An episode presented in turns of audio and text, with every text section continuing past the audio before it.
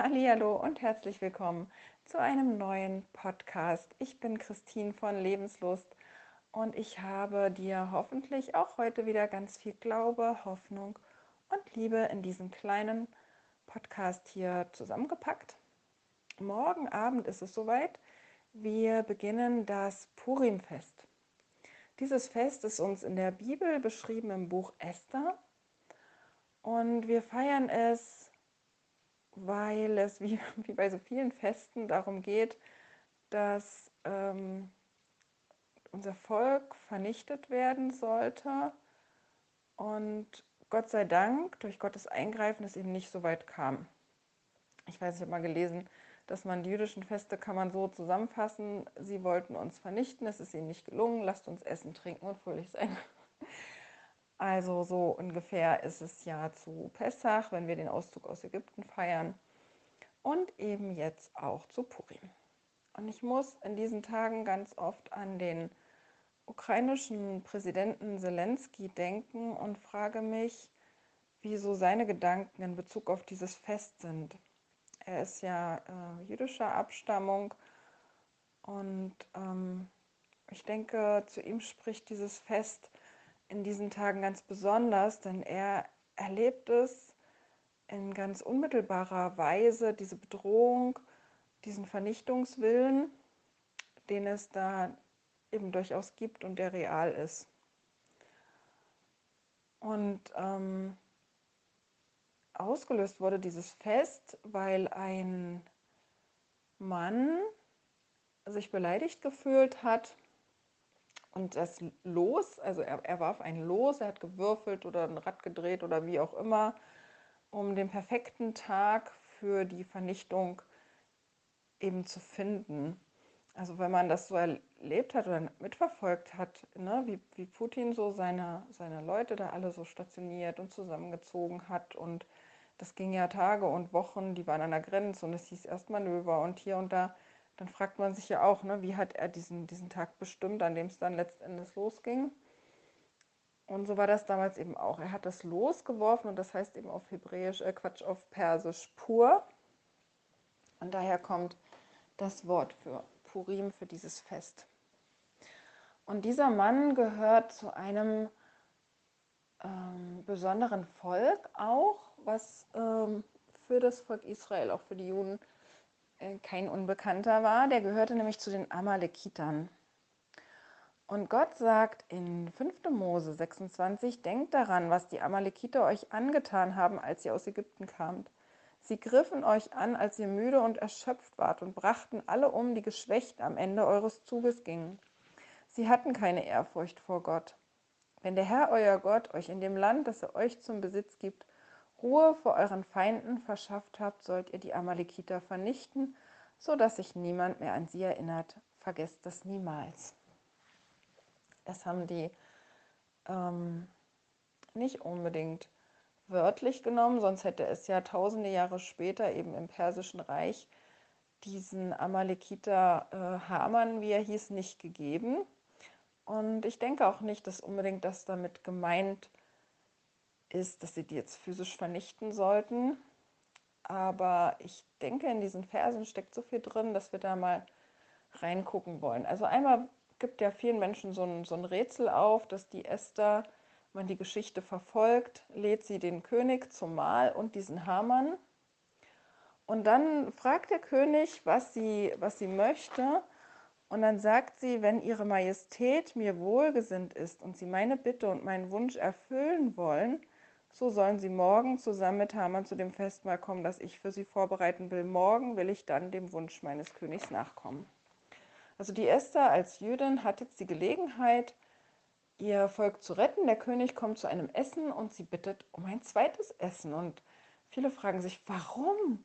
Warum platzt sie nicht einfach damit raus und sagt, hier sitzt ein, ein Verräter, der uns vernichten will äh, und, und bittet den König um Hilfe?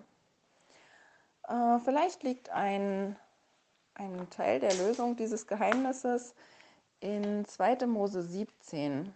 Da ist nämlich die Geschichte beschrieben, die Amalekiter, wie wir es eben gelesen haben, hatten die Nachhut des Volkes, also die, die schwach, krank, die auf Tragen getragen werden mussten, die nicht mehr konnten, die erschöpft waren, die kleinen Kinder, die mit ihren Beinchen hinterher stolperten, und die haben die angegriffen und vernichtet, und es musste da einen Kampf geben. Und da steht in zweiter Mose siebzehn dann, dass Mose zu Josua sagt: Wähle dir Männer aus und kämpfe gegen das Heer von Amalek. Morgen werde ich mich mit dem Stab Gottes in der Hand auf den Hügel dort stellen. Dieses Morgen scheint in dieser Beziehung zu diesem Volk Amalek, beziehungsweise über den Sieg, eine besondere Rolle zu spielen. Und deswegen wählt Esther auch morgen noch einmal dieses, äh, dieses Essen aus, um Haman dann zu entlarven. Und ähm, das Erste, was wir lernen können, ist, dass die Amalekiter für eine Entmutigung des Volkes äh, stehen. Denn die zogen aus aus Ägypten, voll motiviert, hatten Wunder gesehen, das Wasser wurde geteilt, nichts kann sie stoppen. Und dann werden ihre Kranken, ihre Alten, ihre Schwächsten einfach von hinten so niederträchtig niedergemacht. So, das ist, das ist so böse, das ist so, ja, für uns Menschen ganz, ganz schwierig zu verstehen, warum jemand so etwas tut. Und es tut unendlich weh. Und in dem Bibelvers in fünfter Mose kann man auch wörtlich eben lesen, den kann man auf die Weise lesen, dass da steht: Er hat dich kalt gemacht.